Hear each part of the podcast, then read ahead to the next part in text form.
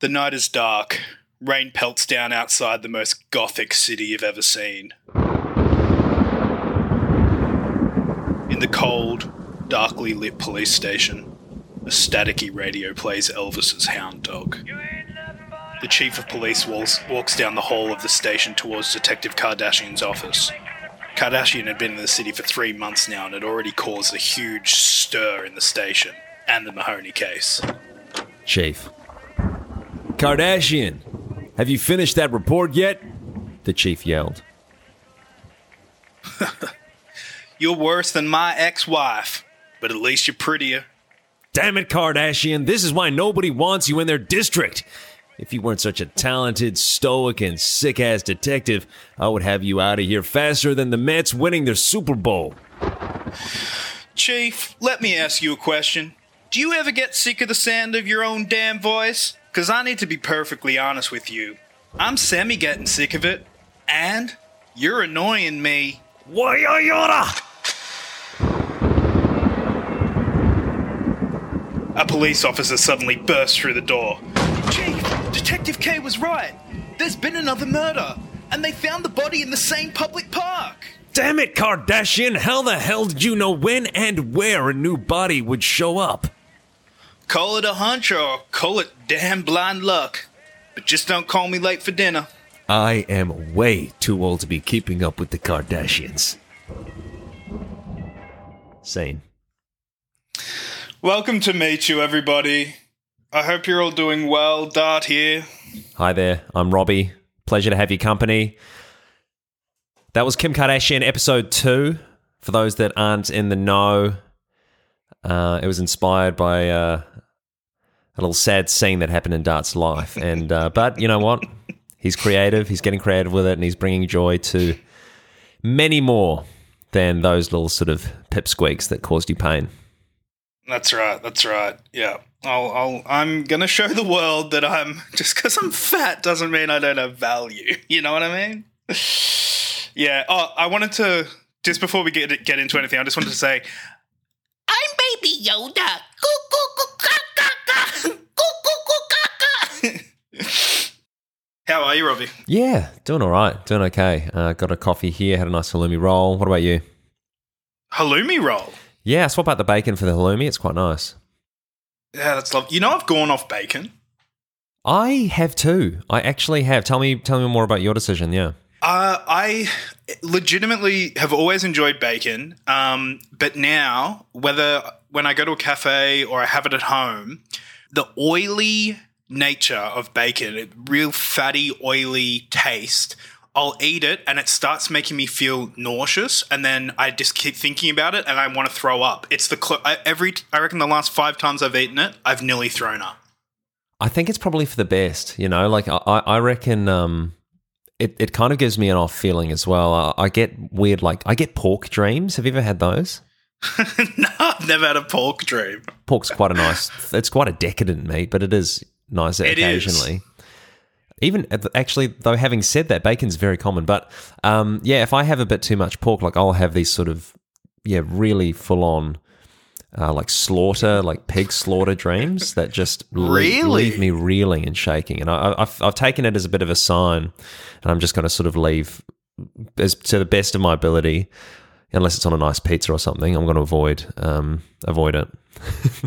Uh, it, it- so you're you're dreaming of the pigs being slaughtered. Yeah, it's like I'm on the killing floor, just like you know. I think that yeah. It, anyway, it's it's just it, it's sickening and saddening. That is crazy. I've never heard of that happening. Yeah, that's saddening, sickening. yeah, let us know. uh, Have you ever experienced a, a pork dream? Let us know. WTMYPOD at gmail.com. Yeah, a poultry dream, anything. Yeah, fish dreams, sushi dreams. Fish dream, yeah. Um, hey, rip Olivia Newton John. We incidentally rip. spoke about Grease last episode and uh, what an amazing performance she gave, and the you know the amazing. But um, yeah, what a what a sad thing. Did that? Did, how did that news hit you? yeah, it, it was kind of, uh, it was shocking and it was sad. I think it went a fixture of like your world, uh, whether they meant a lot to you or not, passes away, it's always like a bit confronting. Um, she always seemed to me like the least offensive person ever. like just a completely inoffensive person, a- just an all round pleasant human, and um, she seemed like the definitive uh, mum's friend. She seemed like someone that your mum would be friends with. Yeah, but really you know? talented as well. Yeah, really talented, really put together mum's friend. Yeah, yeah. I really want to draw people's attention to her performance in the song Magic. I think it's off the Xanadu soundtrack with uh, ELO.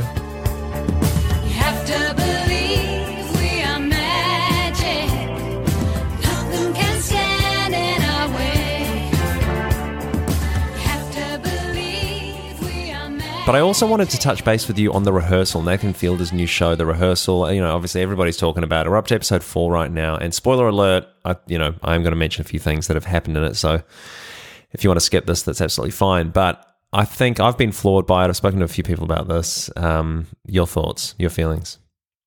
Oh, it's just a masterpiece. Like it's a completely inspired masterpiece, in my opinion. I just um every episode I'm shocked. Like he set the premise up in the first episode, and he gives you one episode to get used to the premise before he takes you out of the comfort zone set in the first episode. Because I just thought it would be new scenarios every time, right? I know. Well, this But is the he's ma- amazing thing. taken it in this. It's incredible. This meta, fucking insane way. Like it, it- it's just blowing my mind. Um, I also have a theory of something that I think's going on, but I I'll give it to you in a sec. But what what are you thinking so far? I agree. You know, it's just incredible. I, I, I really think it's the perfect title because I think it seems, so far at least, to be a show that kind of really does constantly skirt around actually making a show. It's so perpetually Yeah, non, yeah. non-committal, you know? That's so true. Yeah, yeah. I just, in general, beyond any of the meta stuff, whatever, like,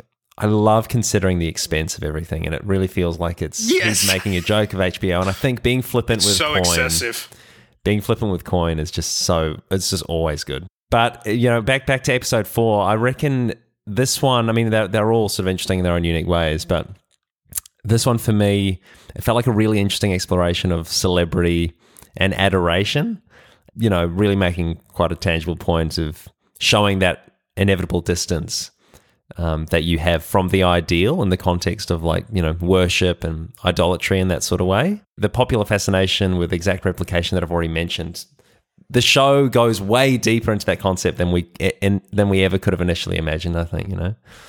It's incredible, and and like some of just the throwaway moments, and I, I don't think I think it was like the quintessential moment of the episode. But when that teenager actor went down the slide and came out as a little kid, and Nathan held his hand and walked away with him, it was touching in a way that it was like emotion I've never felt before. Not like profound sadness or anything, but like like my mouth it literally makes my mouth open how he's able to like touch the heartstrings but be funny but almost like make a joke out of ah, i can't even express it you know what i mean I, did, did that bit hit you Yes, It- definitely. it's like this a mixture of like extreme sincerity but like extreme extreme like um parody but at the same time like a really powerful Well, he keeps what he what he keeps doing. just- you know, you're right, and I, I I see what you're saying. Like for me, it all loops back to the non-committal nature of the show. It's all rehearsing for something that's never apparently appearing. It's like always setting up these rules and then just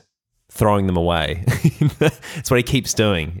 Sets up a situation, rules, and then goes, "No, no, I want to go back. I want to, you know, no, no." going deeper and deeper into the into the rehearsal and when he when he started taking his own acting class as that guy Oh. And he was sitting with that wig on and he just looked so perfectly awkward.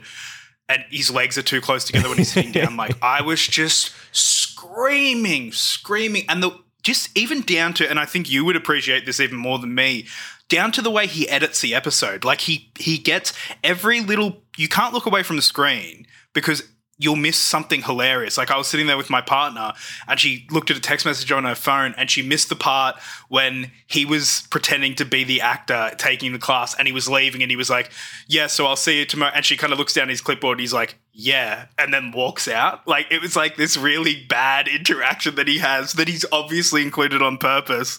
But it was like a two second clip. It was so funny. also touching on the power imbalance and sort of the inherent Oh the yeah. inherent weirdness of people, um, you know, al- allowing themselves to be filmed in certain ways and whatever. Like, you know, touching on the that, but doing Fielder it. method. It's just I've never seen anything like it. To be quite honest, like I, I really think he's doing.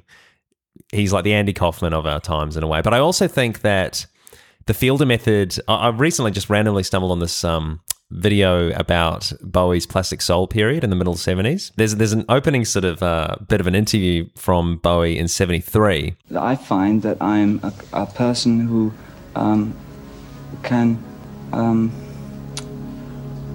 take on the guises of, of different people that I meet. I can switch accents in, in seconds of meeting somebody and I can adopt their accent.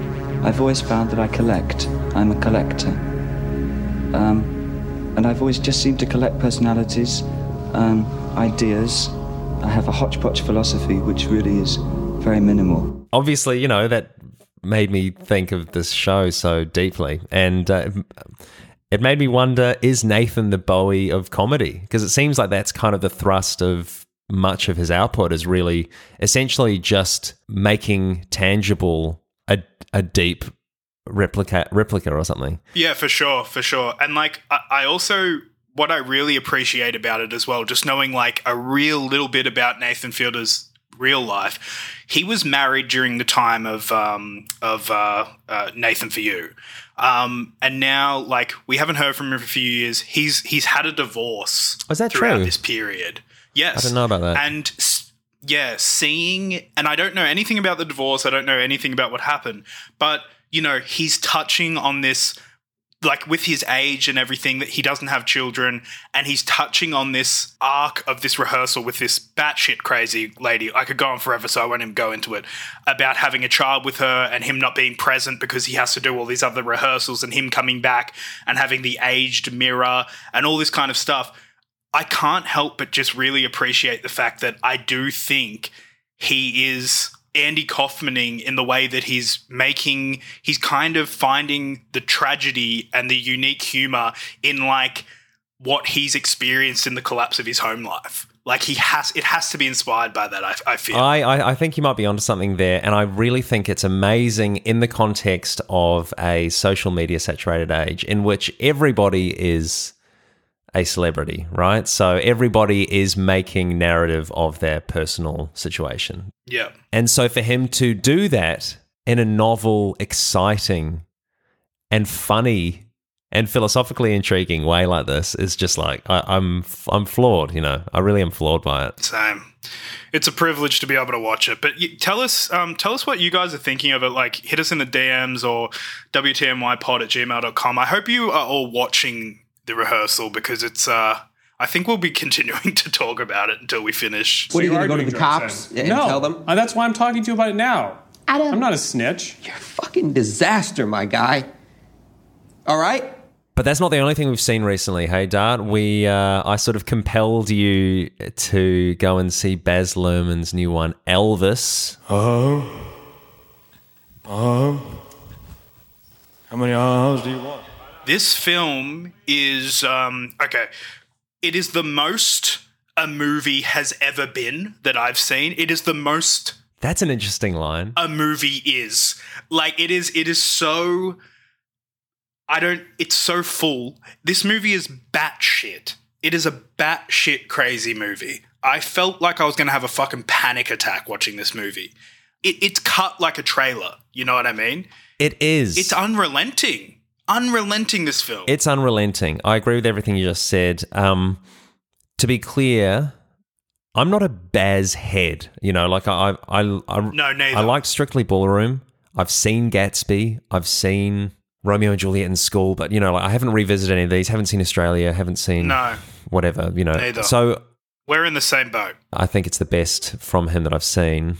For me, it was a really great blend of that swirling bombast that made you feel a bit sick, but also there's that care for the heart as well, I think. Also, for me, I'm not an Elvis scholar in any way, but it is a novel angle for me for an Elvis story through the lens of that, you know, parasitic management. The other thing I do want to mention is that I think it's really interesting for this movie to appear after Walk Hard, the Dewey Cox story. You know, that um, John C. Reilly, the definitive biopic parody. If you haven't seen it, highly recommend it. I think it's really funny. I think it holds up. Get out of here, Dewey. What are y'all doing in here? We're smoking reefer. And you don't want no part of this shit. You're smoking reefers? Yeah, of course we are. Can't you smell it? No, Sam. I can't. Come on, Dewey. Join the party. No, Dewey. You don't want this. Get out of here. You know what? I don't want no hangover. I can't get no hangover. It doesn't give you a hangover. Well, I'll get addicted to it or something? It's not habit forming. Oh, okay, well, I don't know. I don't want to overdose on it. You can't OD on it. It's not going to make me want to have sex, is it? It makes sex even better. Sounds kind of expensive. It's the cheapest drug there is. Hmm. You don't want it. I think I kind of want it. Okay, but just this once. Come on in. I actually haven't seen You it. actually haven't- okay. I, I I recommend you see that. But y- y- regardless of whether you've seen that or not, we all know the cliches of the biopic genre. It's like you know so well Yes. worn. Um, so for this to kind of push forward nicely with something, you know, over the top of that steaming pile of biopic cliche is is is pretty something. You know. Yeah, it, that's really interesting that review because I, I I think I like really disagree with you, and I'll explain why. What I, what I'll say first of all is this movie I, I definitely liked it, um, and I I would say in some ways it was the best musical biopic I've ever seen in, in some aspects, and in some ways it was some of the worst things I've seen on film. Um, I think it was a film of tremendous highs and tremendous lows, and I don't think that's a, that's a, something that you see often. To get the highs out of the way, because it's probably not as interesting. The way it was cut was it did make you feel like the whirlwind of what it must have been like to be Elvis through this it was it just felt like a really inspired uh he wanted to include so much it was it felt like nothing i'd seen before and ultimately the most biggest praise for it i can give is the music like the way it sounded in the theater the way that um the actor that played elvis i forget his Oh, name Austin Butler didn't he do well? I really think he was. Oh, he was incredible. amazing, and the, the his charisma on stage and this and the way it was cut together and, and the beats he would hit when the music would hit. It was it's making me go, want to go watch it again because I fucking loved it, man. The music was off its head, don't you reckon?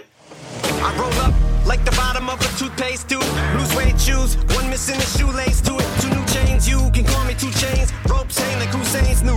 Yeah, they let the fruitcake loose and it goes one for the trailer park, two for my baby mom, three for the tater tots, four if you ate a lot, five if you came to rock straight up while I'm shitting on my comp. I'm about to use the John like Grey Poupon. Money like a scroll, my paper long, longer than. My biggest issues though come with basically what I think the extreme lows were was Tom Hanks and that and that manager character. That was like hard to take. what like what was he doing, man? Like it just like the dumbest casting, the worst. Really? And like yeah, like man, this, and I knew it straight from the start. Like it's like um, it was like you killed Elvis, you killed Elvis, and it's cut together like this fever dream. And then he wakes up in hospital, the manager, and he's like, I did not kill Elvis. And then he gets out and he's like, but I'll tell you what happened. And then it's like, we'll never know the truth in a headline. And then he's like walking in a casino and he's like, wanna bet? And then he like throws dice on a fucking roulette table or something. And it's like, what? it was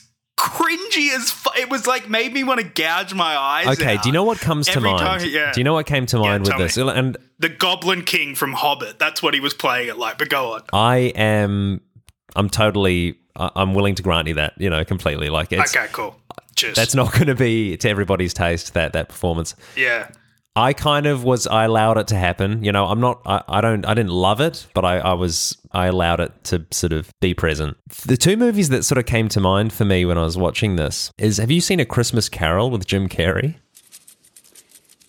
Stubbins, Stubbins.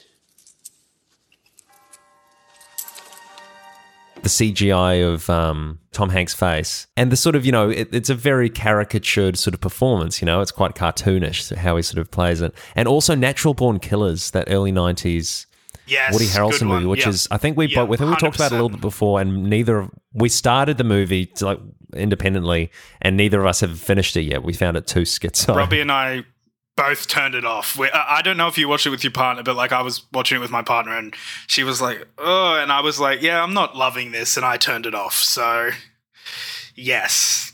And then, like, ultimately, I think w- what where we disagree is I I do believe this biopic hit some of the really boring and tired beats and tropes of the music biopic. And I think I think this manager relationship is one of the the least interesting things about the Elvis story. I I think it has been explored time and time again the idea of the dreamer artist and the business the savvy businessman taking control of them and taking advantage and and putting them in a trap and, and causing ultimately I'm caught in a trap. Have you seen have, oh, have you have you seen well have you seen like I didn't know about his ma- management in this way did you No, neither did I. No, neither. But I've seen, I've seen, I think ev- nearly every music biopic I've seen has been, there's been this like, you know, the Beatles, and it's like, oh, this manager, and he always had his claws in. and the wife that. that leaves yeah, you yeah. because of your addiction And the wife that yeah, leaves, yeah, yeah, yeah, and then the girls that come and go, like it, it's. I know, it's I know. It's Elvis. but it's hard to like you can't get away from that. Like in a way, that just is the reality of the story, you know. But I, I think I don't know. I guess personally, I think it, w- it was able to sort of navigate an interesting arc, even through those like cliche moments. I, I, they still sort of had a bit of a weight to me, even though I recognize, yeah, it's like we all know the pills thing, and uh, we we all know sort of the main beats of this guy's life. there was some um, weight to it and and, and I, I i think like i just i think the film is so inspired and i can tell that baz is like obsessed with elvis and and that's awesome like you know that that fuck yeah who better to make the film as someone who like you can see his feelings on screen by the by the excess of it all.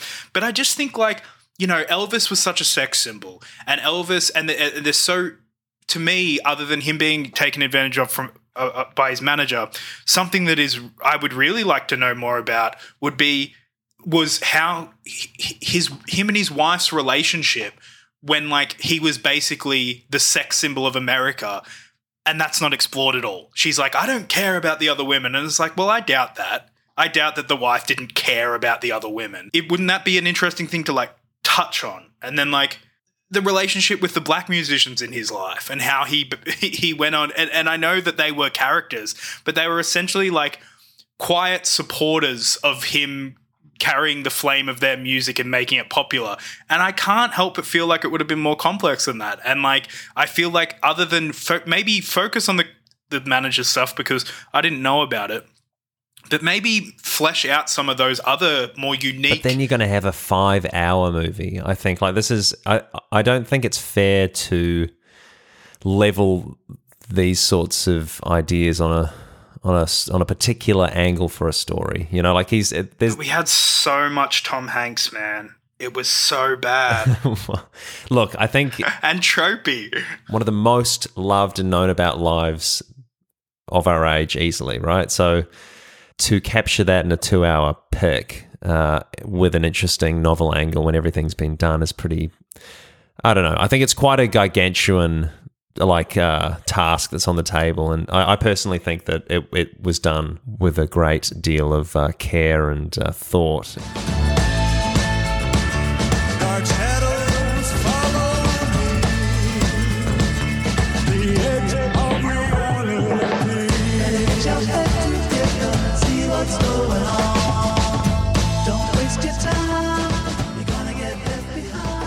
In terms of Baz always does this thing where he he takes the contemporary and mixes it with the with the old. And there was this awesome scene where uh, one of Elvis's songs, I forget which one it was, was mixed with um, "Toxic" by Britney. Yeah, that was cool, eh? And yeah. They're all living in devil may care, and I'm just a devil with no despair. So viva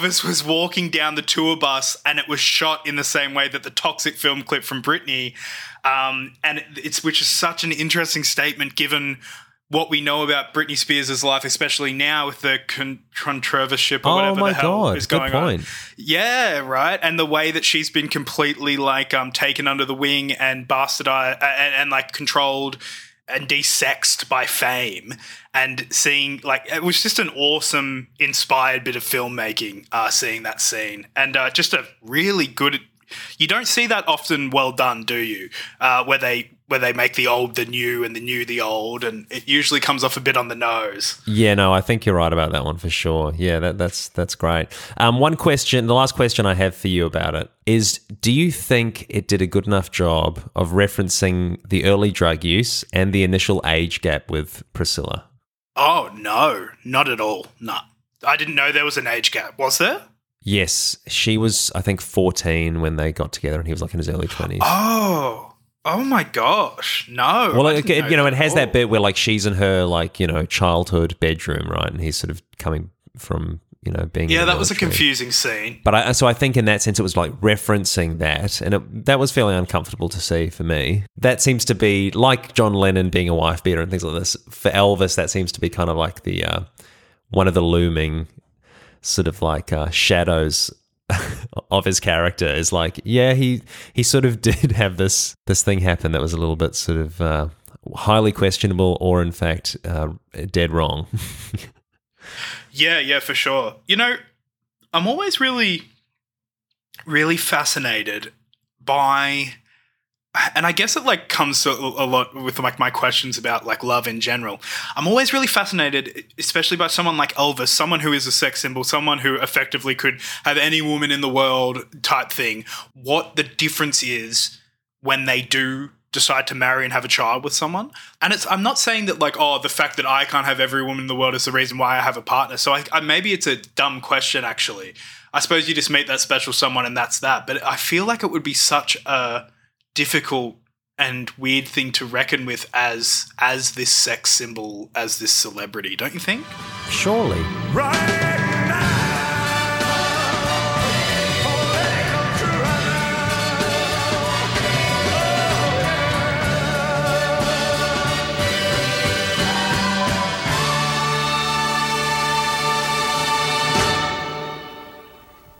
Thank you. Good night. Do go and see it in the cinema. I think. I reckon it's a cinema-worthy movie. Oh, see it in the cinema. See it in the cinema. Like if you watch it on a plane or something, I, I would say it's like unwatchable on a plane. Give us your thoughts. It's a, it's one to see, I would say. And ultimately, yeah, cool movie. Cool, cool movie. Great performances. Amazing uh, costuming as well. And just the styling was, yeah, wow. Huge ups for that. All right, love, hate. What are you loving this week, mate? Well, first of all, are we doing Who Ugly? Because I've got one. You don't have to do one. Let's do Who Ugly this week. And then I think next week, let's try out Who, Who Beautiful. Okay, all right, all right. My Who Ugly for this week, and again, no pressure for you to do it, but I, I got to get this one's on my heart. Um, Demi Lovato. Um, I think she's got a dumb square head. Uh, I think she's dumb. She annoys me. Uh, Demi Lovato is mine. Who's yours? I don't have one this week, unfortunately. Okay, that's fine. That's fine. Uh, okay, so love. Um, this week I'm loving high res digital uh, music. I've uh, I've gone full circle, Dart. I've I started with the 320 MP3s. I've gone to the vinyl, gone to the CD. Now, within the space of a couple of weeks, I'm into the high res, especially with these new headphones that I've got. You know, the 24 bit, the 96k, the 192k, I believe it is, with the 24 bit. Me oh my, uh, it sounds uh, sounds excellent, and um, And you're downloading these files. I download these files. CDs have the 44.1, the, the uh, 16 bit, and uh, which is not bad by any stretch of the imagination. I you know gladly listen. But uh, if you wanna if you wanna go full audiophile idiot, um, you can uh, chuck the HD 600s on and get that bit rate cranked and see what happens. You know, Shit, yeah. Love it. You were on a journey, my on friend. a bit of a journey. Uh, so that that's that's what I'm loving this week. What about you? I am loving this week, and uh, you're going to be angry at me. Uh huh. Um, but I've been recommended a TV show. It's been one of the most recommended shows to me ever. And that TV show is The Boys. Oh God. Okay. Uh, it's superheroes. I'm not interested in superheroes. I've I've knocked it. I've been recommended it for maybe over two years, and I've just been like, I'm not. I- aren't we And done then- with this stuff since fucking Heroes? What? Why is this is crazy to me?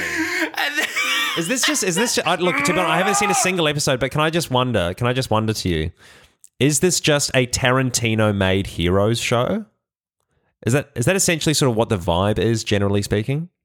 Yeah, ki- kind It's like of. oh, it's like Suicide Squad, but a TV show.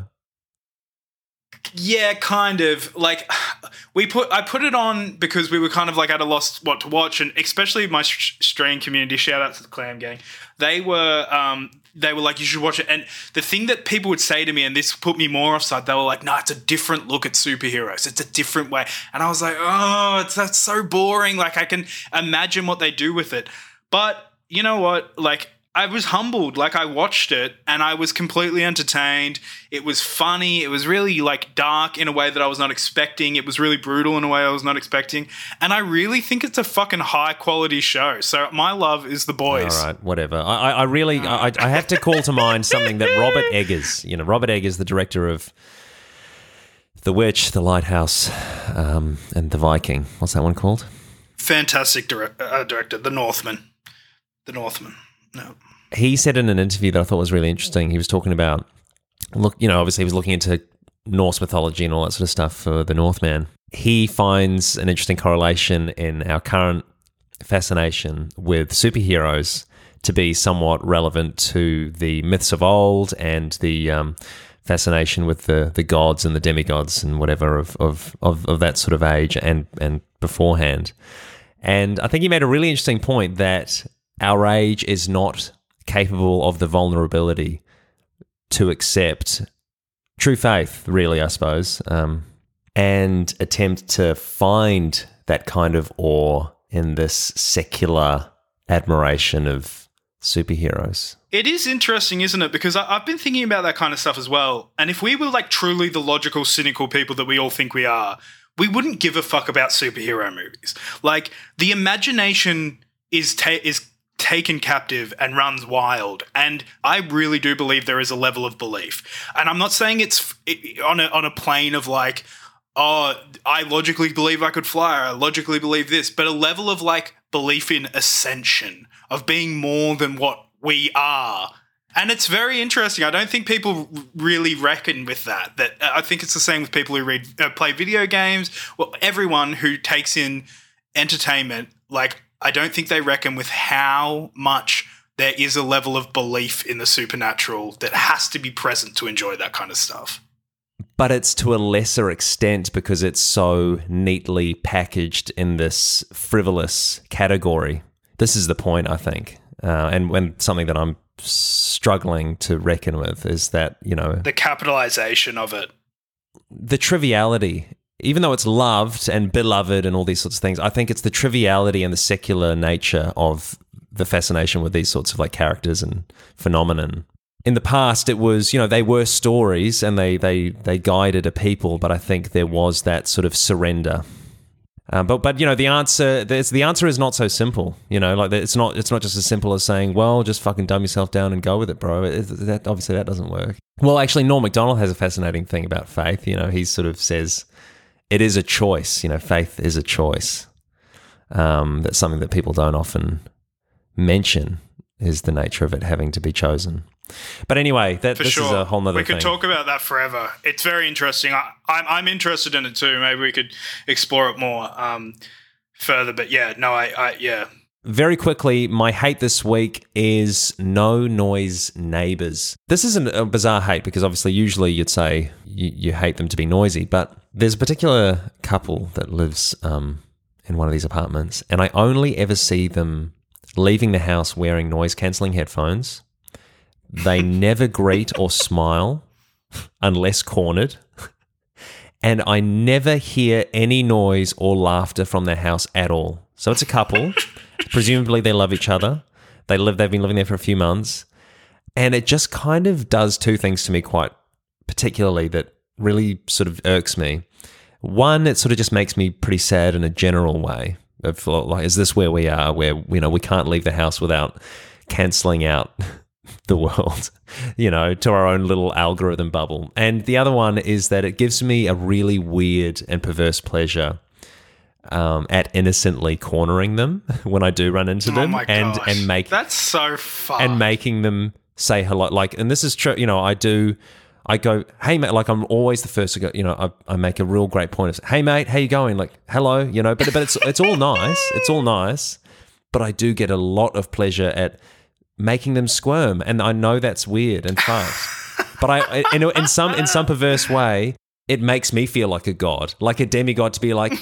Guess what? The real world's here. Guess what? I'm real right here in front of you. Hey, it's me. You can't cancel me. Hey, out. it's me. You can't cancel me. I'm being polite. I'm existing within the norms. I'm feeling very vulnerable saying this stuff because it obviously paints me as a bit of a fucking freak. But I do you reckon that do you reckon you'd be sort of forced into a similar-ish energy if you if you had something like that in your life? For some reason, yes. For some reason, your description, I'm getting like vicarious pleasure from you doing that. Like, yeah, I'm kind of like, I don't know what's wrong with me. I'm in the, but I'm the same. Yeah. I, to be clear, don't I, never make them. Like, I, I never want to make them like uncom. I'm only doing the polite thing. You know, it's it's literally it's a smile. It's a hello, how's your day. It's never like, what are your regrets or you know anything like that. It's Yeah, um, yeah, yeah, yeah. It's like the way I seem to, and we've talked about this before. Like, if I'm around a group of people and I can tell they're particularly prudish or particularly reserved, it makes me want to act out more. It makes me want to flex more on like being comfortable with myself. But that in itself shows an insecurity because, like, why would I care? It's the mirror. so it just is the mirror, isn't it? it is. My hate for this week is quickly uh, bad customer service. Um, we were at JB Hi-Fi. Uh, my partner wanted to get a. Uh, funny you would say, my partner wanted to get a pair of noise cancelling headphones, and we're at JB Hi-Fi, middle of the day, huge mega store. No one's there. Staff everywhere. We could not get any cunt to help us. And it annoyed me. I had to ask three times. And the chick at the front was like, Yeah, I've called someone. They're not coming over. This guy eventually comes over and he's like, What can I help you with? Like, oh, like, oh, you know. And it's just like, I've got a few questions if that's all right. And then, like, we're asking the questions. He's like semi helpful. You want to do your own thing. You're busy and like you don't want to deal with shitty customers. But like, I've got some a few legitimate questions here about your stock. And then like, and then he's like, oh, yeah, the one the one that my partner wanted. Yeah, yeah, we've got that one, but um. I'll have to check out back actually because I don't know if we we have it. But the other store um, across the road in High Point has it, so you can. I'll call them and make make sure that they have it if we don't have it here. I'm like, all right, thanks. Then he comes back, and the guy's been on his phone the whole time. He's had his phone in his hand, and he comes back and he's like, yeah, we don't have it here, but they'll probably have it o- uh, over the road at High Point. And he's like, um, I don't have my phone on me, so I can't call them to check. So do you mind just going over there? And we were like, uh, yeah, I guess. And we just like went to the good guys that was closer and like bought it there. But I just wanted to be like, fuck, man, like, I don't know, help us out just a little bit. Like, you know, fucking do your job. Yeah, it's it's a tough one there because in a way the hatred should go beyond that immediate casual staff member, you know. It's it's really it's like the Qantas thing. It's a Yeah. um it's a grander structural issue, I think, than just uh, a staff member not not caring. It's like, well, they're not paid enough to care, I think, really. And but but you know, No, it's a good point. no, but but also like I grant you for sure, like that's so frustrating. I mean, I was in I was in Chemist Warehouse the other day, and I've never been so close to violence in recent memory. what happened? well, just it's such a chaotic, insane inducing I hate maze. Chemist Warehouse. The aisles are s- they're packed. you can't The work out any where anything is. No, there's no rhyme or reason to the fucking aisles. There's always so many bumbling fools just not sure what they I mean, nobody knows. Nobody knows what is going on in there. The music is interminably crazy inducing. and it's the just ads. There's ads every. These there's ads, ads you're in the shelf. store. I'm already here. I don't need ads about the store. I'm here. You've got me. You know? and I'm lost as fuck. I was also there, like on the back of being fucked over at, like I, we got crashed into recently, and so I've been dealing with mechanics and things like this. yes. And they gave us back our car. Still problems. I can't go into this right now. I've- We've got to wrap up. But um, so just to give you some context of where I was at, I was at Chemist Warehouse trying to find some soap, which I couldn't find. knowing that my car is going to be more fucked up driving home because of anyway. So it's just bad day, bad day. Oh, so bad yeah, day, bad customer bad service. day. Absolutely agree with you. Hey, um, we've got to get out of here, Dart. But um, I did just want to have one last question for the audience, if that's okay with you. Of course. Um, the question this week, I thought maybe we could do this as a bit of a maybe recurring thing. Just it's a segment called the question, and we just put a question out to the audience, and we see what people have to say. This is the question this week, and it comes from uh, good friend Sophie. This is the question: Shouts out Sophie. Has there ever been a male singer as ugly as Ed Sheeran but as successful? Please let us know at WTMYPOD at gmail.com or on the Instagram or on the subreddit. Dude is ugly as sin. Bung eyed freak. Hey, great to chat with you, Dart. yeah, tra- great to chat to you too, Robbie, as always. Hope you're good, piss cold. Thank you for joining for another episode.